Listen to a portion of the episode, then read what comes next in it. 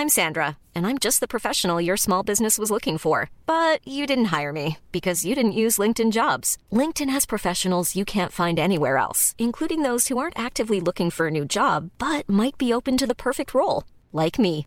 In a given month, over 70% of LinkedIn users don't visit other leading job sites. So if you're not looking on LinkedIn, you'll miss out on great candidates like Sandra. Start hiring professionals like a professional. Post your free job on linkedin.com/people today.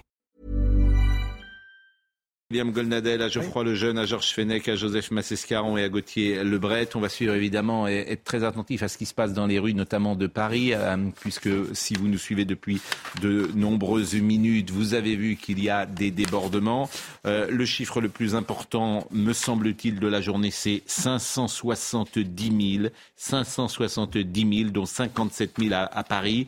C'est en net recul. Donc la question va se poser ce soir si ce mouvement est terminé ou pas, stop ou encore, alors que le 13 avril est déjà programmé une autre journée, mais c'est vrai qu'il y a un essoufflement, un enlisement peut-être. C'était le pari d'ailleurs euh, du gouvernement. Mais est-ce que ce chiffre dit tout? C'est aussi une des questions euh, qu'on va euh, poser, Gauthier Lebret. Euh, 570 000. Est-ce que c'est un échec ou pas? Sans doute.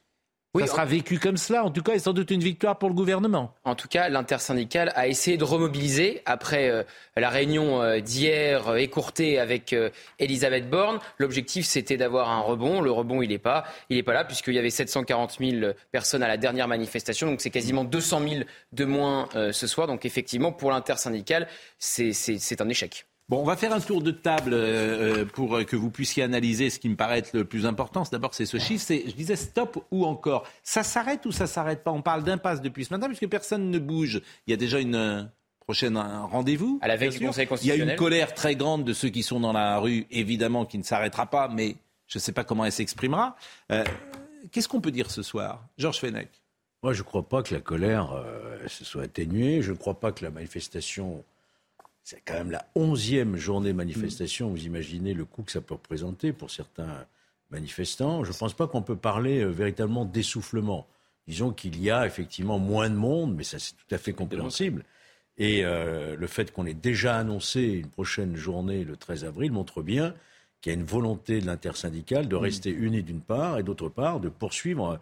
Euh, Il y avait un million de personnes syndical. le 23 mars, il y en avait 740 000 le 28 mars, il y en a 570 000. C'est-à-dire que vous avez divisé par deux. Moi, ce qui m'étonne, c'est que euh, j'entendais les syndicats, on va tout bloquer, on ne s'arrêtera pas, on est là quoi qu'il arrive, etc.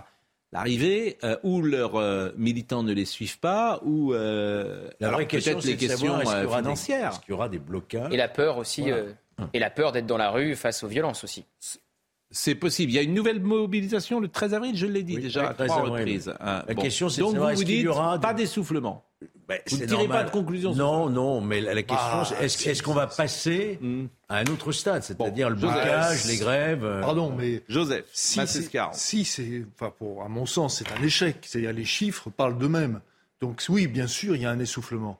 Et d'ailleurs, cet essoufflement est d'autant plus intéressant qu'il paraît un sondage, je crois, demain dans les Échos, qui montre que euh, les, les syndicats ont plus le vent en poupe aujourd'hui. Mais attention, qu'ils ont plus le vent en poupe lorsqu'ils sont dans une logique de dialogue et non pas de manifestation de rue, ce qui aussi est intéressant.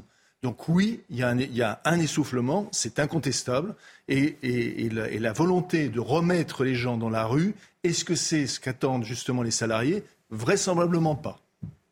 Tour de table, Geoffroy Lejeune. Euh, Analyse du jour. Mais moi, je pense que quel que soit le- le- le- l'essoufflement ou pas d'ailleurs de la mobilisation dans la rue, en réalité, ça fait deux fois en cinq ans qu'on a 7 Français sur 10 qui, dans la durée, sur plusieurs semaines, s'opposent euh, Hmm. euh, à ce gouvernement sur le plan social. Je pense que c'est ça la- la- la- le vrai sujet. C'est ce que nous disons euh, matin, midi et soir. Ici, et longtemps. du chiffre, donc voilà, c'est pas le fait, plus chiffre, important. Bien sûr.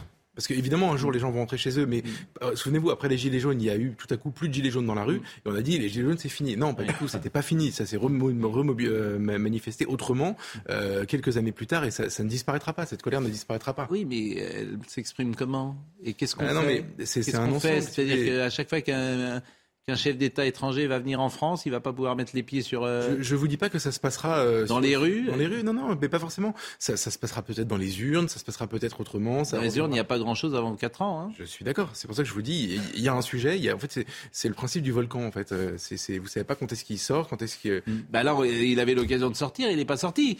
Oui, c'est ça qui est quand même intéressant. S'il ne sort pas dans cette séquence, avec ce que j'entends depuis trois semaines et plus que ça d'ailleurs depuis trois mois, avec on bloquera tout. Rien n'a été bloqué. Le, privé n'est jamais entré. C'est le paradoxe. Tous les jours, hein, on a souligné ce paradoxe. Le privé est très peu entré. Les routiers ne sont pas entrés. Les collégiens ne sont, sont pas entrés. Les facs ne sont pas bloqués. En fait, rien n'est bloqué. Il y a un point de tension, c'est les raffineries et les pénuries de carburant. C'est le seul point de tension euh, du moment. Et là, les, trains vont rouler tout le week-end. Non, mais en fait, euh, comment quand on a connu les événements de décembre 95, excusez-moi, c'est du pipi de chat. Faut quand même enfin, ah, choses. Pas comparable. Bah oui, je suis désolé. Non, mais attendez, je suis désolé. C'est rien. C'est rien je sais bien qu'en France, on a la mythologie de la rue. Hmm. Depuis 1793, on a la mythologie de la rue. C'est-à-dire qu'on considère que hmm. la rue est porteur, par hmm. définition, de légitimité et qu'elle va l'emporter. Mais, il y a 70% des les sondages, c'est pas rien. Les, les enquêtes d'opinion, c'est pas rien. 70% des gens, 93% des actifs qui sont contre la réforme, c'est pas rien. Est-ce que ça se traduit dans les élections?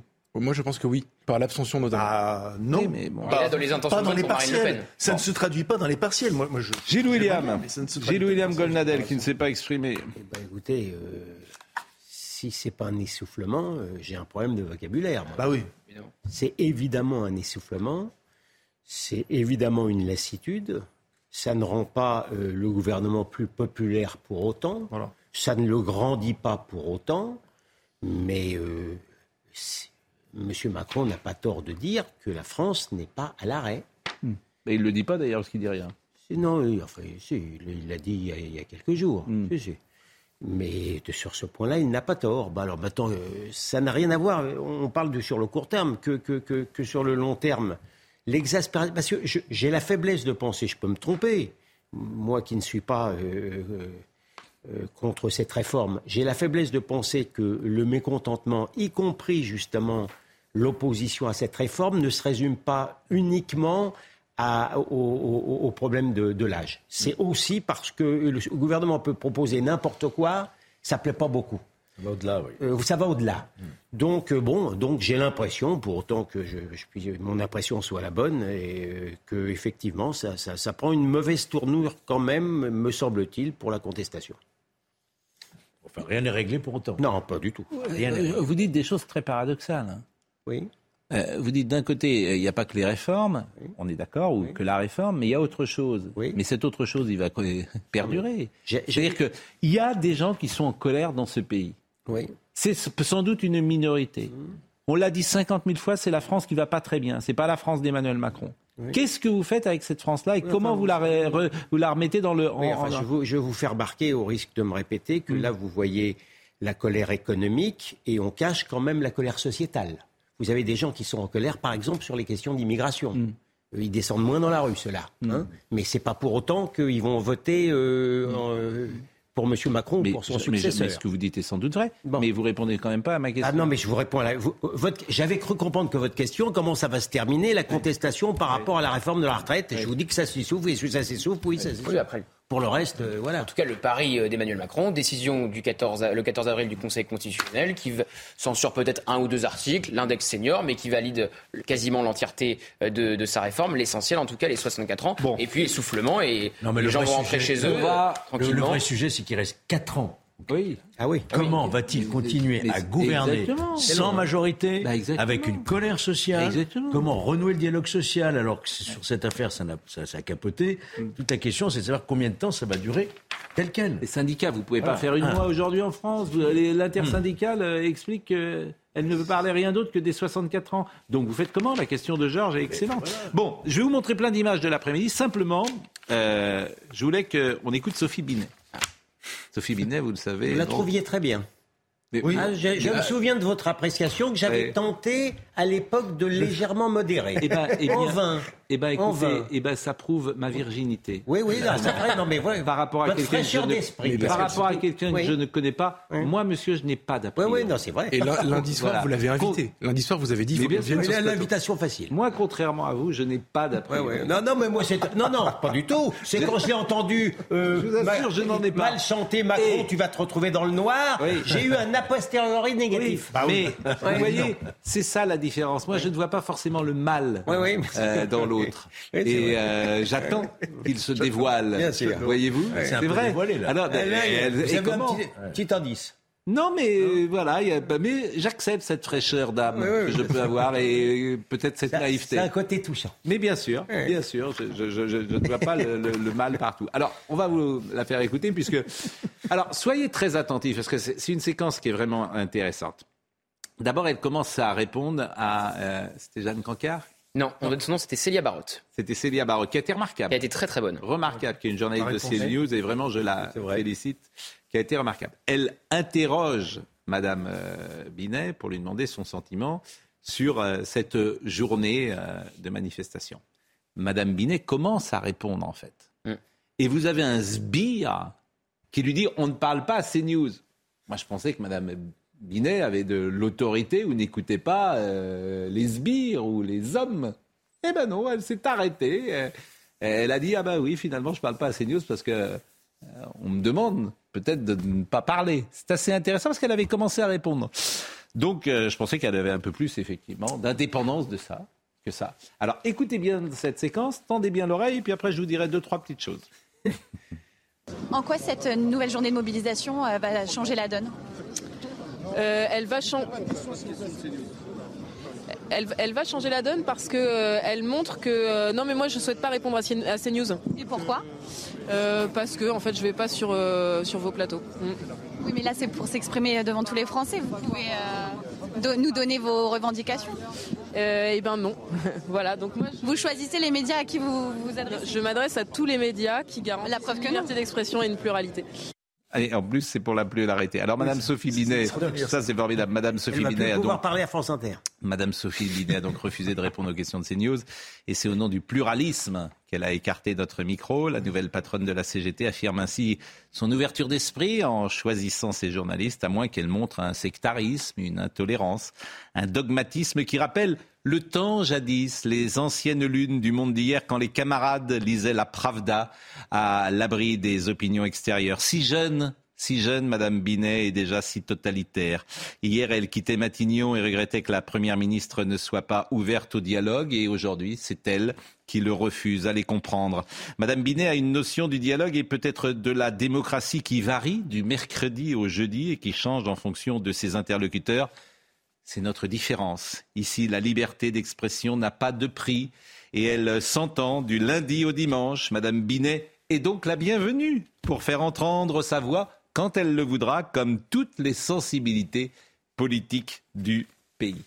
Voilà ce que je voulais vous dire. que Son prédécesseur n'avait jamais refusé. euh, si, bah, pendant les manifs, pendant les manifestations, de la même manière, et c'est euh, Nora Mediani qui me rapportait ça, au moment euh, du départ du cortège, les caméras de CNews étaient mises de côté et on ne pouvait pas euh, entendre les premiers mots de Philippe euh, Martinez. Alors parallèlement ou paradoxalement, M. Matteux vient régulièrement parler. Vous avez déjà reçu Sophie Binet d'ailleurs?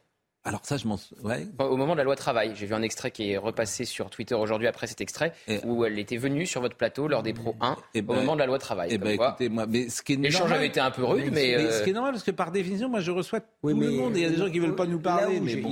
C'est très bien ce que vous venez de dire, Oui, mais je vous remercie. là où, oui, mais là où j'ai une petite réserve, c'est qu'on ne va pas supplier les gens. Mais je la supplie pas. Je Non mais bon, non mais je supplie personne. La CGT veut pas parler, bah vous interrogerez les autres syndicats, tant pis pour eux. Je ne supplie personne. Non mais euh, voilà. Non, Batour. non, mais Je vous- dis que non mais je veux non, mais quelqu'un vous crache à la figure et, et vous en redemandez.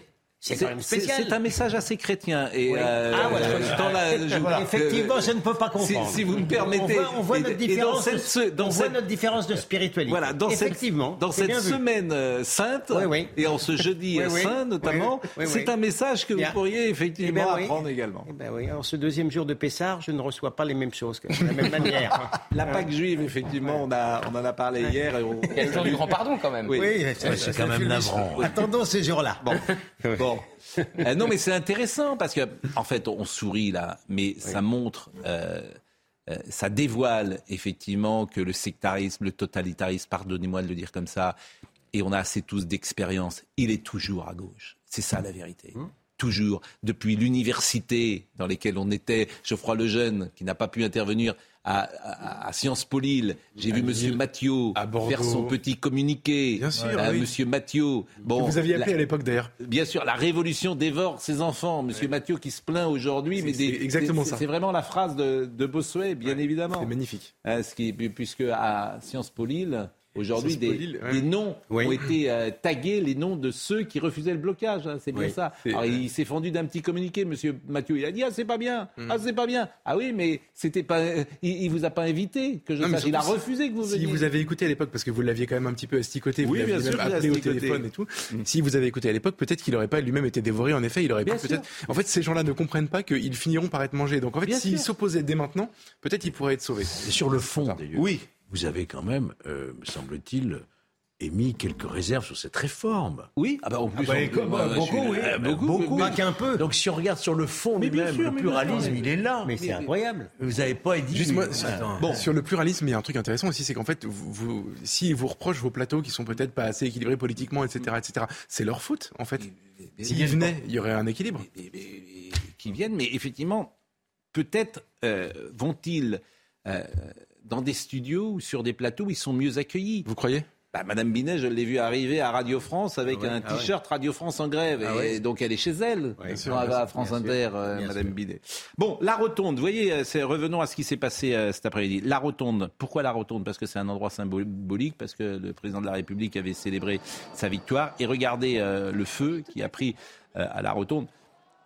Moi, je plains tous ces commerçants du boulevard Montparnasse et je, je plains, euh, pour les connaître en plus, euh, les, les- les- ceux qui travaillent à la rotonde, euh, ceux qui sont en salle, ceux qui euh, dirigent cet établissement, qui en ont assez euh, d'être attaqués de cette manière-là. Je ne sais pas si la rotonde sera ouverte ce soir, mais c'est quand même intolérable dans la France d'aujourd'hui, euh, ce type d'action.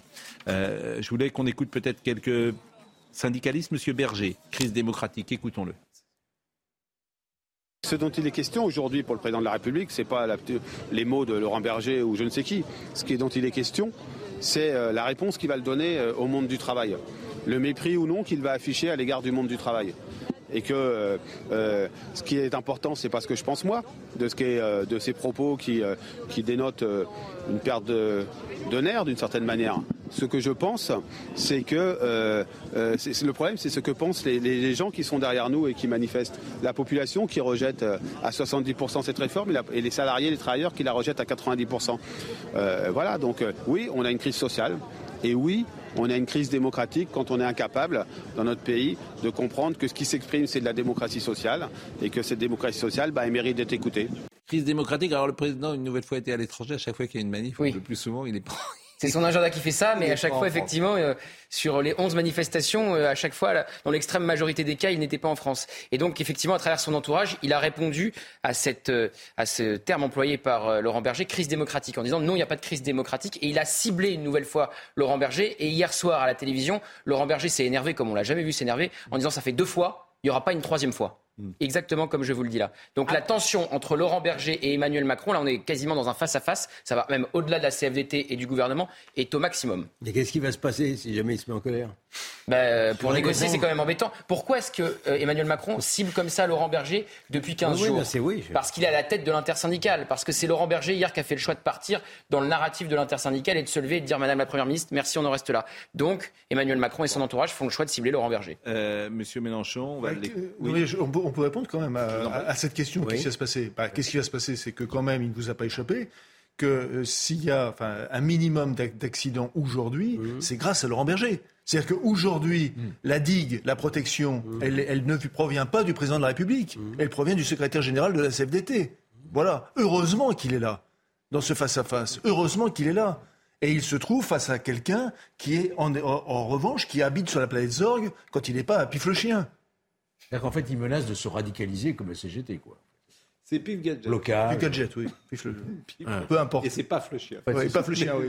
Mais bon, c'est pas Non, grave. bientôt, ce sera pas le chien, oui. Euh, Il faudrait rejoindre une ligne plus, plus dure, quoi. Bon, Monsieur Mélenchon, écoutons-le. Alors lui, évidemment, il met de l'huile sur le feu. Il tente de récupérer euh, ce mouvement. Finalement, il ne le récupère pas beaucoup. C'est-à-dire que moi, j'ai l'impression que cette séquence, vous savez, c'est en fait, c'est perdant-perdant. C'est tout le monde qui perd. Non, il y en a une qui gagne. Une. Marine Le Pen. Oui, d'ailleurs. Mais c'est euh, oui. Elle gagne, et elle gagne nettement. hein. Mais euh, la France perd à l'étranger. La France perd à l'intérieur. J'ai vu qu'à Rennes, par exemple, euh, il y avait des rues euh, qui étaient fermées, des commerçants fermés. Bon. Euh, Emmanuel Macron perd. Ah oui, complètement. Il peut se réjouir comme ça, par arrogance, mais au fond, il perd. Ah oui. Il perd. Mais ça peut Il est l'amuser. dans une impasse pour Son 4 ans. entourage peut dire, vous avez vu, et bander les muscles, mais au fond, il perd. Le gouvernement perd. Les syndicats perdent. France perd. La France perd. bien Donc- c'est perdant-perdant. Voilà. Ça, c'est la vraie analyse. Écoutons M. Mélenchon. Écoutons M. Mélenchon. Nous sommes en train de passer d'une crise sociale extrêmement ample, extrêmement profonde, à une crise démocratique. Et là, nous entrons plutôt dans un registre qui est plus familier euh, pour les dirigeants et responsables et animateurs et porte-parole politiques. C'est plutôt le domaine dans lequel euh, euh, nous avons l'habitude d'observer et de voir. La crise démocratique qui est ouverte par un pouvoir qui veut parler avec personne de rien et qui ne veut pas prendre la seule décision qui lui reste maintenant, qui est le retrait, eh bien, cette crise démocratique peut prendre la tournure d'une crise de régime. Bon, il n'en a. Ça n'a jamais marché, ça n'a jamais pris Jean-Luc Mélenchon. Non, c'est son souhait. Disons-le, jamais, souhait. jamais. Et au contraire, euh, il y a eu une euh, élection en Ariège, elle a été perdue par la France insoumise. Donc lui aussi est un Ah, il grand. fait pas- moi, je pense qu'ils font partie des grands perdants. Oui. Oui. Alors pe- peut-être plus à cause encore de Sainte-Soline que de cette histoire-là, mais quand même le, le- le grand perdant chez les politiques, c'est Ouais. quand, même M. Euh, Mélenchon. Geoffroy Lejeune. Non, mais alors déjà, moi, de- je- il n'a pas parlé de la France insoumise dans son propos. Il a parlé juste de, de crise sociale qui devient une crise démocratique et une crise de régime. Moi, je suis d'accord avec son analyse. Hein. Pardon, je pense que c'est- ça dépasse de très loin la, la- la- la seule réforme des retraites. Ensuite, sur la France insoumise grand perdant, évidemment, dans les partiels, ils viennent de, peut-être pour la première fois. En fait, c'est pas la première fois. C'était déjà arrivé en 2022 de vivre le Front républicain comme le RN avant le vivait. Euh, et la candidate PS a été élue face à la France insoumise. Mais si vous regardez, il y a trois mois, euh, on disait tous, on enterrait tous, en tout cas, on était nombreux à enterrer la France insoumise au moment de l'affaire Quatennens, les contradictions de, euh, de, de la France insoumise sur la question des violences faites aux femmes, les gens qui voulaient prendre la place de Jean-Luc Mélenchon et probablement le dégager pour 2027, etc., etc. Mine de rien, l'air de rien, cette histoire l'a remis un peu euh, en selle, bah, un, un peu, j'ai dit un peu, euh, premièrement, et deuxièmement, a remis ses thèmes et les thèmes de gauche Ah oui, mais- au centre du débat. Si, on Oui, débat aujourd'hui. Je, je maintiens, je maintiens débat, que le discours débat. critique, le discours critique, d'ailleurs que vous reprenez sur votre couverture. Mais, mais je suis contre, évidemment. Non, c'est pas je dis ça. pas qu'il est- qu'il Mais je- perd tout le temps. euh, non, mais ça ne s'arrête pas. Le discours critique contre l'intolérance, l'esprit de censure, l'esprit de violence de l'extrême gauche, je ne l'ai jamais entendu aussi massivement qu'en ce moment. Et Ce, front contre l'extrême gauche, que j'appelle de mes voeux, c'est le combat de ma Alors- vie. Depuis des années, je ne l'entends que depuis 15 jours. Mais sauf qu'on pensait un peu pareil en 2022, il a fait 20%. Non, mais c'est ça que je dis. C'est, euh, Et selon l'IFOP, il est au second tour de la présidentielle dans tous les cas de figure, sauf si c'est Édouard Philippe, le candidat euh, macroniste. C'est-à-dire que le. C'est-à-dire qu'il y a un combat, duel. C'est Marine Le Pen. Exactement. Ouais, Jean-Luc Mélenchon. Si c'est Gérald Darmanin, le candidat macroniste, si c'est Bruno Le Maire, le duel dans 4 ans du second tour, c'est loin, hein, mais selon l'IFOP aujourd'hui, c'est Mélenchon contre Le Pen. Oui, et pour sauf- parler de ces sondages-là aussi, Mélenchon-Le Pen, on n'est pas du tout certain que Mélenchon ne gagne pas. C'est Oui, quand son- même, elle gagne. Oui, Sauf que le cordon sanitaire me alors, paraît en ce moment plus fort, plus solide autour de l'extrême gauche qu'autour de ce qu'on appelle l'extrême droite. Bon. En Mais cas de sera- duel Non, mais ça, ça, ça sera bien. Alors, quand je dis que tout le monde perd, 10 ans de Macron pour Oui, oui. terminer sur un duel Mélenchon-Le Pen, je pense que si, c'était ça, je ne suis pas sûr que ce soit effectivement. Ah ben, il y a un chiffre Pourquoi qui peut l'attester. Mais c'est ce qui se passe en Europe. En Europe, euh, regardez les résultats en Europe. euh, c'est, À moins qu'il y ait Pour une aller dans votre arrière-pensée. sens, Gilles William, aux dernières législatives, Oui. euh, dans plus de 50% des cas, 54% de mémoire, c'est le RN qui s'imposait face à la NUPES ou la France Insoumise dans les duels de second tour. Bon, euh, Robert Ménard, euh, deux ans de plus. euh, ou plus exactement euh, la crise démocratique Il répond. Honnêtement, on peut ne pas être d'accord avec la retraite. On a le droit de trouver que deux ans de plus, c'est un enfer, comme disent sans emphase et sans exagération un certain nombre de syndicalistes ou d'hommes politiques. Mais aujourd'hui, dire qu'il y a une crise démocratique, mais enfin, où elle est la crise démocratique Il n'y a pas de crise démocratique. Enfin, attendez, aujourd'hui, pardon, moi j'ai pas voté pour Emmanuel Macron, mais enfin, il est son élection, elle n'est pas contestable. Et en plus, je vous rappelle que s'il y a une chose qu'il avait dite, c'était ça, après avoir changé 23 fois d'avis. Mais là, on savait qu'il voulait allonger euh, la, la, durée du travail. Vous pouvez pas lui reprocher ça. Vous pouvez dire qu'il est maladroit, vous pouvez dire mille choses, mais pas ça. Gérald Darmanin a tweeté il y a quelques secondes 154 blessés pour l'instant parmi les forces de l'ordre en marge des manifestations du jour, certains gravement. Vous vous rendez compte 154 blessés, on peut avoir quand même une euh, pensée pour tous ces gens qui euh, forment la police nationale, la gendarmerie, les corps d'élite et qui sont ce soir euh, blessés, certains gravement, sans interpellation. Plein soutien aux policiers, écrit-il, aux gendarmes, aux sapeurs-pompiers qui protègent les manifestants et les biens publics comme privés. J'aurais quand même voulu dire un mot sur ce qu'a dit Ménard. Oui. Moi, effectivement, je ne pense pas qu'il y ait une crise démocratique, mais je pense qu'on peut parler objectivement de déficit démocratique. Personne ne peut se réjouir de l'utilisation du véhicule 47.1 et du 49.3. Personne ne peut se réjouir que le pays n'ait jamais consulté, qu'il n'y ait jamais de référendum.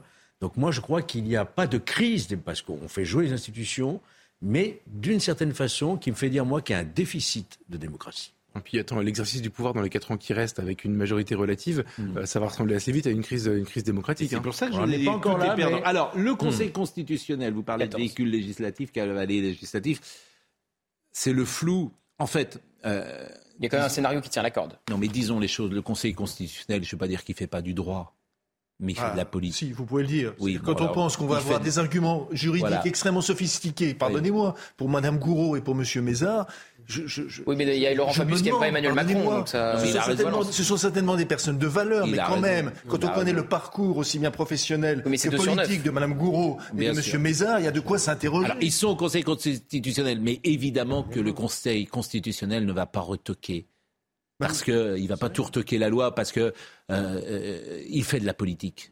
Et, et bah, quand vous dites euh, on n'en sait rien, euh, je veux dire, non, mais oui, effectivement. Le scénario voilà. qui tient la corde, c'est qu'il retoque un ou deux articles, voilà, les cavaliers euh, sociaux, faire, voilà, voilà, il va faire senior. Mais là, le fameux article 7, 64 ans, 64 ans, celui-là, a priori, ils vont le valider, oui. parce qu'autrement, en fait, vous vous rendez compte que si le Conseil constitutionnel ne validait pas l'article 7, ah bah là, ça serait tout ça pour ça. C'est-à-dire que tu aurais projeté le pays dans la rue.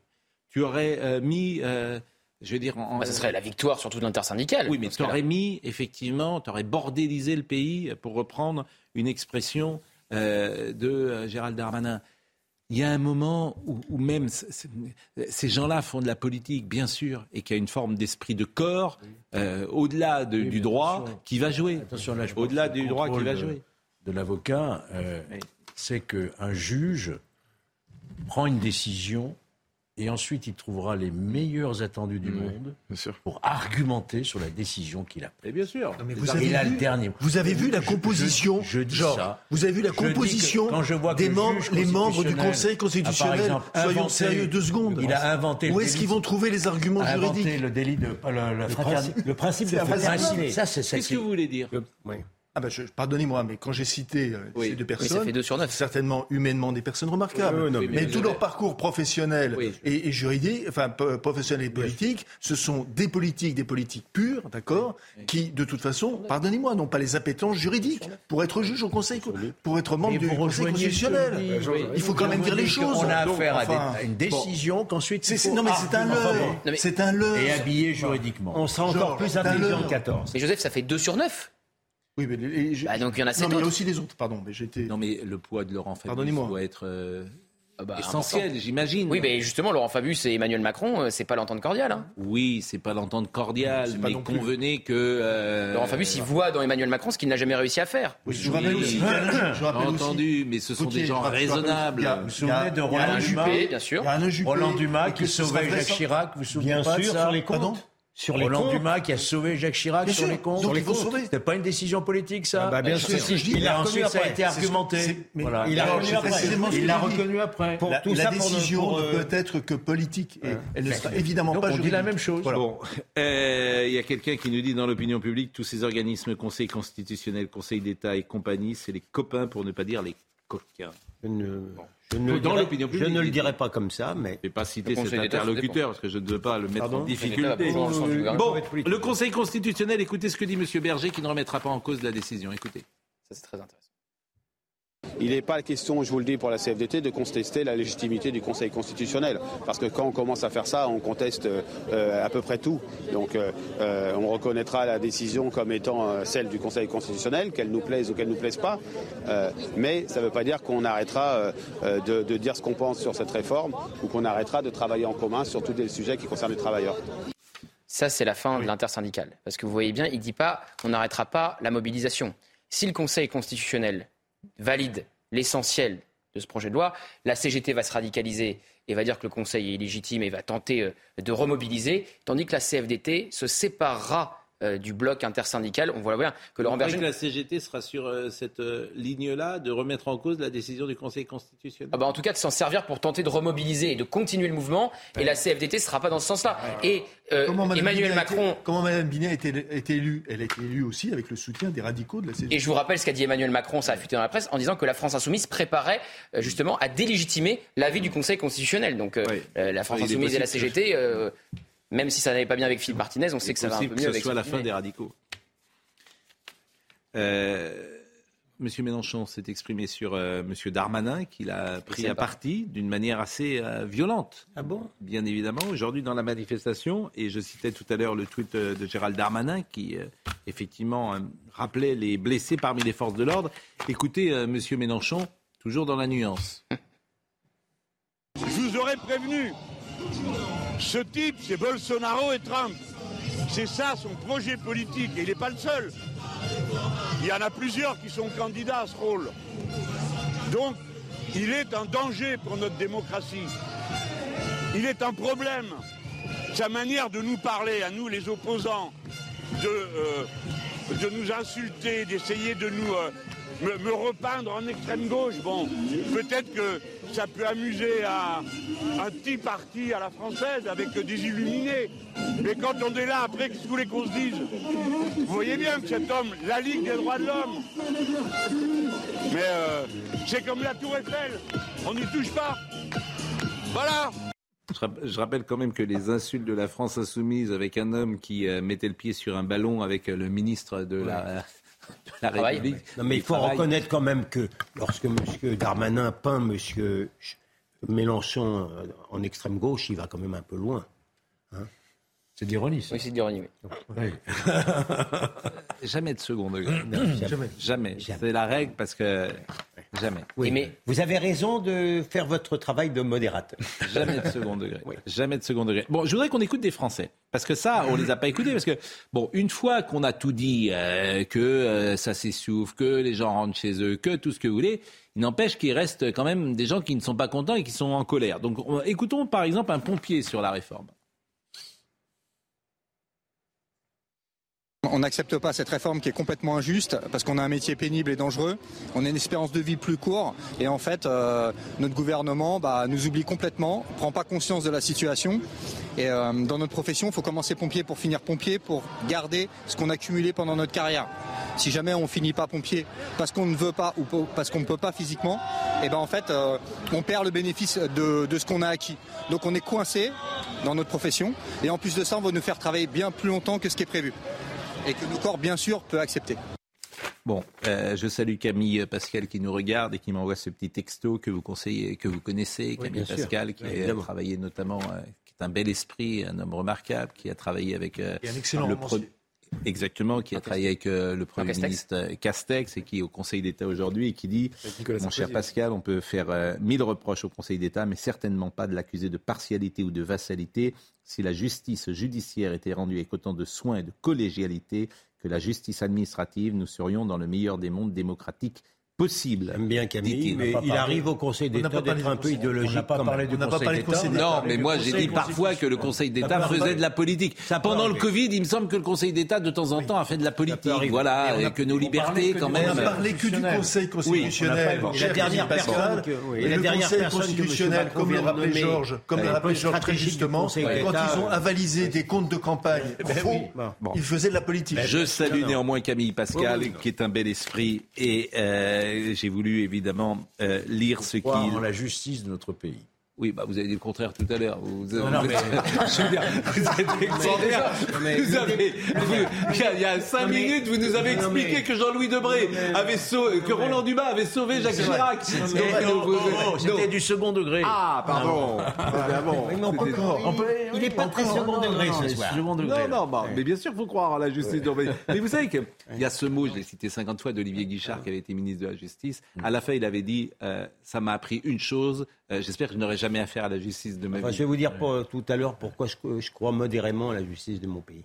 Oui, alors on parlera effectivement de l'affaire Copernic, vous avez parfaitement oui, raison. ah oui. L'attentat de la rue Copernic, et c'est aujourd'hui d'ailleurs le quatrième jour du procès Ouais. d'Hassan Diab. Je- on termine juste avec quelques euh, manifestants euh, que les équipes de CNews ont recueillis. Écoutons. Ils n'écoutent rien, ces gens-là. Et non seulement ils n'écoutent rien, mais ils sont dangereux démocratiquement. Franchement, ça échappe au cadre syndical, mais ça échappe pas au cadre démocratique. Les attaques contre la Ligue des droits de l'homme, c'est inquiétant. Ah, il va falloir qu'il rame, hein, gouvernement euh, Macron, pour pouvoir euh, discuter maintenant avec les syndicats, parce que euh, les gens sont pas un peu vénères quand même. hein. Bah, je trouve que la Première ministre, elle manque un peu de démocratie quand même. Euh, on se demande si c'est pas plutôt un gouvernement d'autocratie. Euh, moi, j'approuve Laurent Berger qui dit euh, bah, écoutez, tous dans la rue aujourd'hui. À un moment donné, il va falloir marquer euh, le, ton, sans pour autant aller s'attaquer aux personnes ni, au mobilier urbain, hein, je l'entends. Mais par contre, il va falloir à un moment donné qu'ils se décident à nous entendre. Je rappelle que le Conseil d'État, et ça je le dis pour Camille Pascal, parce qu'il y a d'autres témoignages qui arrivent, le Conseil d'État a rendu des avis ou des décisions favorables au voile, à l'école, au niqab et à la polygamie. Bien sûr. Donc, euh, Bien sûr. Et je, je disais qu'il vient de nommer, me- le président Macron a nommé un conseiller d'État un poste stratégique. Rappelez-moi son nom. Je l'ai plus. Enfin bon, euh, qui est. Non, mais c'est vrai que le voile à l'école, Très euh, Oui, oui. le voile à l'école, c'était un conseil. Bien d'État. sûr. C'est- c'est- comment Pur, monsieur. Voilà, Le voile à l'école, c'était, c'était très, très Le, chan- intéressant. le chancre de l'inclusif. Bon, euh, et puis euh, Jérôme Rodriguez également, qui euh, est une des figures des Gilets jaunes, on peut l'écouter sur la colère. Qu'elle s'essouffle ou pas, en termes de, présence, peut-être, d'accord? Mais je vais te dire un truc, la colère, elle, elle s'essouffle pas. La colère aujourd'hui présente dans les rues, au-delà de la réforme des retraites, qui n'est qu'un catalyseur de l'ensemble des colères qui peuvent exister aujourd'hui en France, celle que a pu remettre en avant les Gilets jaunes, elle est toujours existante, voire elle est même de plus en plus grande. Aujourd'hui, il va tomber sur le marché de la précarité et de la misère des gens qui n'ont jamais mis un pied. Et c'est là où ça va être très compliqué. Nous, on nous a appelés les sans-dents. On a peut-être manqué un peu de mordants. Ceux qui vont arriver sur le marché de la colère, eux, ils ont encore des dents et des bridges. Ils vont peut-être mordre beaucoup plus fort que nous, parce que ceux qui vont perdre leur travail vont perdre même plus, ils vont perdre une entreprise, un patrimoine, quelque chose qui leur appartenait de longue date. Et ça, ça devient très compliqué pour l'ensemble aujourd'hui des Français qui travaillent pour la France. Il y a une question que je me pose parfois et je n'aurai évidemment jamais euh, la réponse. Que serait ce mouvement si les réseaux sociaux n'existaient pas et si les chaînes info n'existaient pas? J'ai un autre, j'ai un autre souci moi de une pluralisme. question, euh, Je, je- je peux, j'ai, J'ai quand même une remarque en matière de pluralisme. Euh, vous n'êtes pas les seuls, mais chaque fois qu'il y a une manifestation, on entend ce, ce discours-là 100 fois, Oui. 1000 fois, d'accord? Ça serait, sur le plan du pluralisme, intéressant. Quel est le pourcentage de gens qui sont en faveur de la retraite 30%. Combien il y en a 30%. 30%. Moi, j'aimerais bien, en dehors de ce que je pense moi-même, moi, j'aimerais bien qu'on interroge quand même 30%. Je ne vous parle pas des politiques. Ils sont pas dans les manifs, 30 ceux-là. Mais non, mais on- on- on- ils ne sont pas introuvables. J'aimerais bien qu'on aille... Ils sont autour de ce plateau, vous en faites partie. Moi, je vous interroge. Mais non, vous mais êtes là, et j'ai autour du je vous plateau, parle- moi, j'ai pas que je des gens parle- qui sont Je vous parle même des gens de la rue. Et Je vous parle des, des citoyens. Je, je- je trou- je trouve, sur le plan du pluralisme, totalement... 30%, c'est pas, c'est pas rien quand même. On ne les entend pas. Bah, vous avez raison. Le- le- C'est une honnêtement, bonne je idée, on va les entendre. Bah oui. Je suis pas sûr que Bon. ça servirait beaucoup la, la cause de, de la. Il nous reste euh, Mais je suis sur le pluralisme. Non, mais c'est des retraités, donc ils sont mais pas je très m'en fous. légitimes. Je suis sur- uniquement sur. Il y a 93% des actifs qui sont contre cette réforme. D'accord. 93% des actifs. Mais, les re- mais, mais- mais même un retraité, il a le droit à la parole. Mais- mais- Il n'est pas retraité de la parole. Non. Bon, alors. forcément Mais qu'il est pour moi, cette moi, réforme, je sais pas moi, ça me paraît une évidence. Mais vous avez raison, pluralisme. mais vous- C'est mais tout. vous Les, avez les- raison. les- les retraités sont pas concernés, donc forcément qu'ils sûr. la réforme. Ils votent, ils sont. Ah oui, c'est ils votent. C'est pour ça d'ailleurs qu'ils sont pas Bon, concernés. je jette un œil. Là, on est, euh, on n'est pas intervenu depuis le début de l'émission parce que tout est sous contrôle manifestement?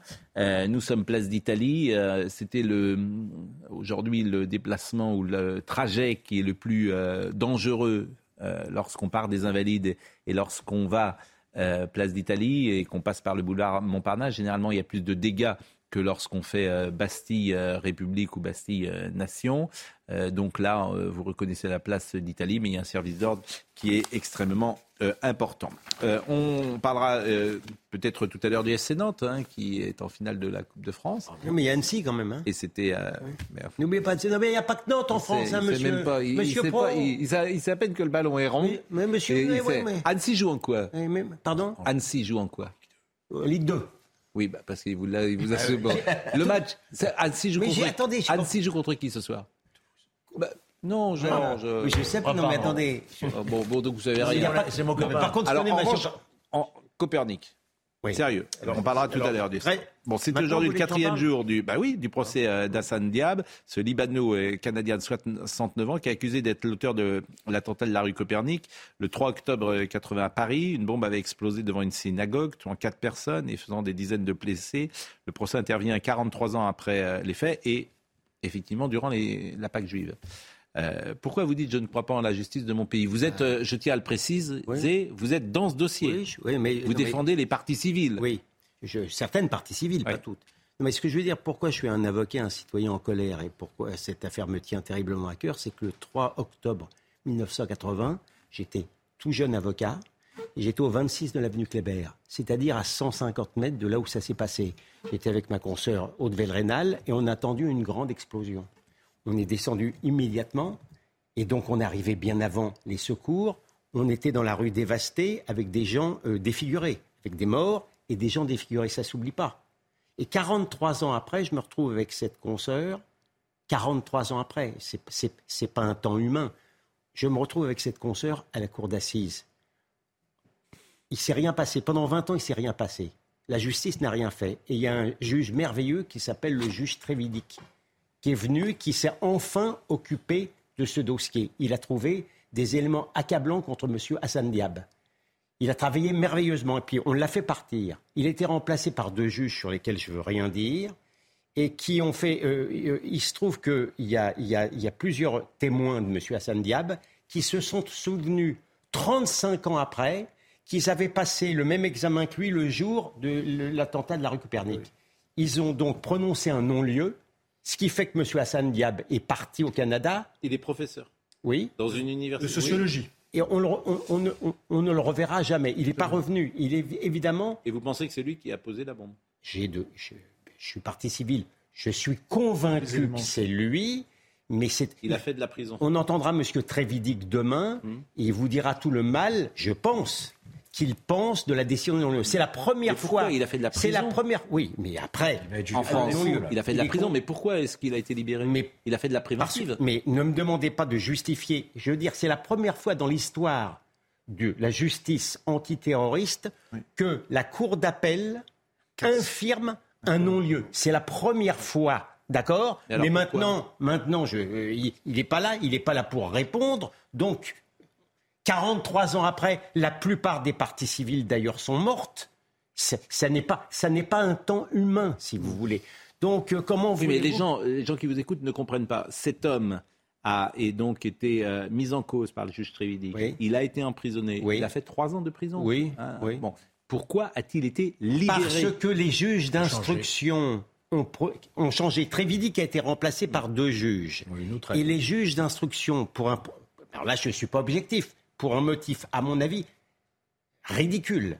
43 ans après que, que, que des types se souviennent qu'ils ont été dans la même salle d'examen qu'eux, pardon, mais je- je- j'ai 35 ans C'est pour ça après- qu'il a été relâché. C'est pour ça qu'il a été relâché. Donc il a un alibi, ce Il est- qu'on appelle un alibi. Oui, il a, oui, enfin, il a un 33 ans, alibi. non, il a euh, 35 ans, après, il a un alibi, c'est ce qu'il a promis. Non, mais je les pense aux juges, téléspectateurs. les juges ont considéré que c'était un alibi suffisant contre des évidences comme euh, le, le, le, passeport qu'on a retrouvé dans les mains d'un membre du FPLP, comme l'expertise graphologique, comme des gens qui l'ont reconnu sur photo, contre une foultitude de preuves, si vous voulez. Et ces gens, euh, ils vont témoigner demain ou après-demain Ces gens qui. euh, Mais- mais non, mais par exemple, par, celui- euh, Dans une salle d'examen, ils mais- sont présents mais par, dans le procès mais par exemple, celui, celui qui l'a reconnu formellement Hmm. sur, sur, sur photo à l'époque, parce qu'il l'avait agressé, il l'a reconnu, il est mort. Hmm. Il y a- donc, je veux dire, tout, tout mon propos, c'est de vous dire aussi que 43 ans après, ça- ça n'a- on n'est plus dans un espace humain. Et quelle est votre analyse? Pourquoi ça? Ah, écoutez, vous C'est-à-dire savez, qu'il y a- vous c'est savez un- c'est- pour quel- c'est quel- une, quel- ce sont des gens qui sont incompétents choses- ou il y a vous autre savez, chose? Parmi les choses, Ah, mais- mon analyse, elle est aussi idéologique. Bah oui. Le lendemain, le lendemain de l'attentat, alors qu'on savait, que je l'ai dit tout de suite, que ça venait du Proche-Orient, l'extrême gauche a fait descendre 200 000 personnes dans la rue. J'appelle ça la grande diversion. 200 000 personnes dans la rue en criant contre le fascisme. C'était Oui. l'extrême droite qui était censée Et avoir vous vous fait souvenez de ce qu'avait dit Raymond Barre Oui, bien sûr. Euh, D'ailleurs, je demande à Benjamin No, parce qu'on l'a passé, euh, Bien ce qu'avait dit Raymond Barre lundi. Je ne sais pas si on peut revoir euh, cette déclaration qu'avait faite euh, Raymond Barre, qui avait été étonnante. Bon, je voudrais simplement rappeler, c'est en 1980. Oui. La gauche qui arrive au pouvoir. Il y a 250 terroristes qui sont amnistiés par François Mitterrand. Mm. 250. Dont certains qui vont commettre les assassinats de Georges Bess, etc. Et qui refusent d'extra- de- d'extrader des terroristes de l'ETA à Felipe González, qui s'en plaint. L'action refuse- directe avait été amnistiée, vous êtes sûr? Parce que ah, euh, ceux qui ont tué Georges Best, c'est Georges Audran, euh, il y a Audran, euh, Nathalie Rouillant. Cipriani et Rouillant. Ce sont les quatre d'actions directes. Ouais, il y, en a, il y en a qui a été amnistié avant. Et, euh, Une chose est sûre, Abu Daoud, souviens-toi d'Abu Daoud. Je vous dis, de toute façon, il y a un terroriste 250 terroristes qui ont été- appréhendé. On, le, On les appelait les le combattants libère. de la liberté à l'époque. On, on le libère immédiatement et le patron de la DST, Raymond Hart, a reconnu qu'il y avait des Écoutez, accords. bien sûr. Écoutez, parce que euh, les réseaux sociaux aujourd'hui, euh, a presque a dit Raymond Barre ce soir-là, en Oui, oui. 1980, Oui. cette déclaration nous paraît Terrible. toujours é- Mais oui. invraisemblable, Oui. disons-le. Il est Premier ministre de la France. L'attentat de la rue Copernic euh, vient d'avoir lieu. Oui. Il arrive de Lyon, écoutez-le. Oui. Vous pouvez nous dire quelques mots Comment jugez vous l'attentat de, de ce soir? Écoutez, je rentre de Lyon plein d'indignation à l'égard de cet attentat odieux qui voulait frapper euh, les Israélites qui se rendaient à la synagogue et qui a frappé des Français innocents qui traversaient la rue Copernic. C'est un acte qui mérite d'être sévèrement sanctionné. Parallèle incroyable entre cet attentat qui voulait frapper des Israélites et oui. qui a euh, frappé des Français innocents.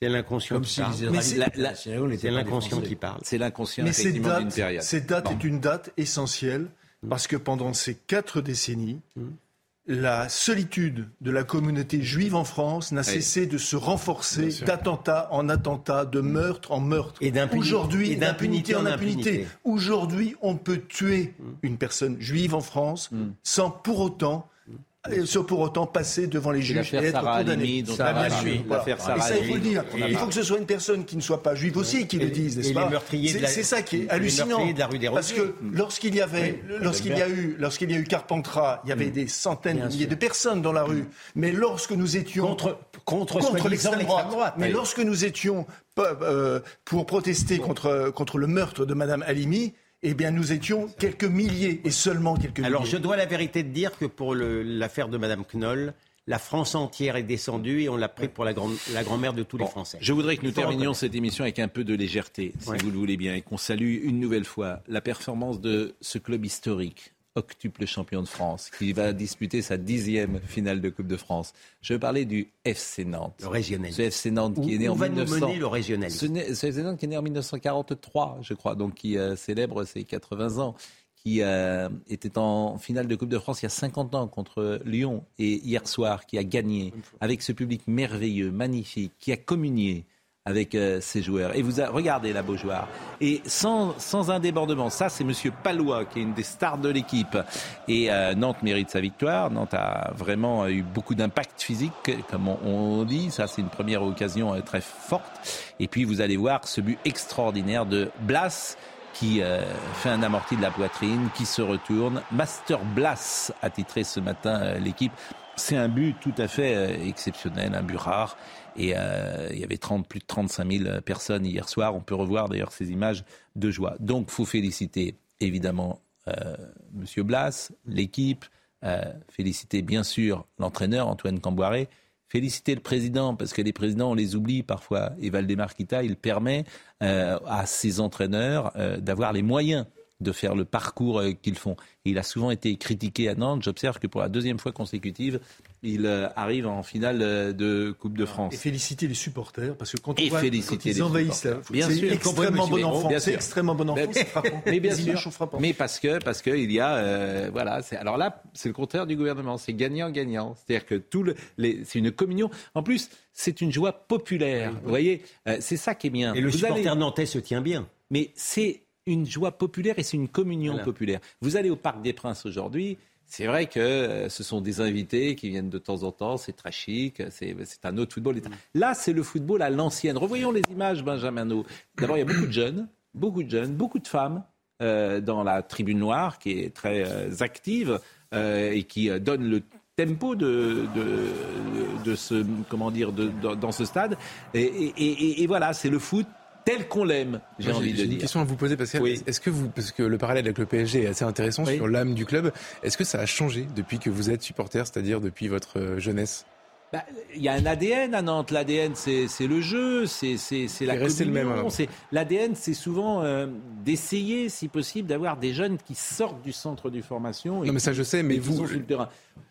Écoutez, moi, je regardais ça hier soir et ce matin, je disais, le foot, c'est euh, c'est la marmite d'Obélix. On tombe tout, tout petit ou on ne tombe jamais dans le foot.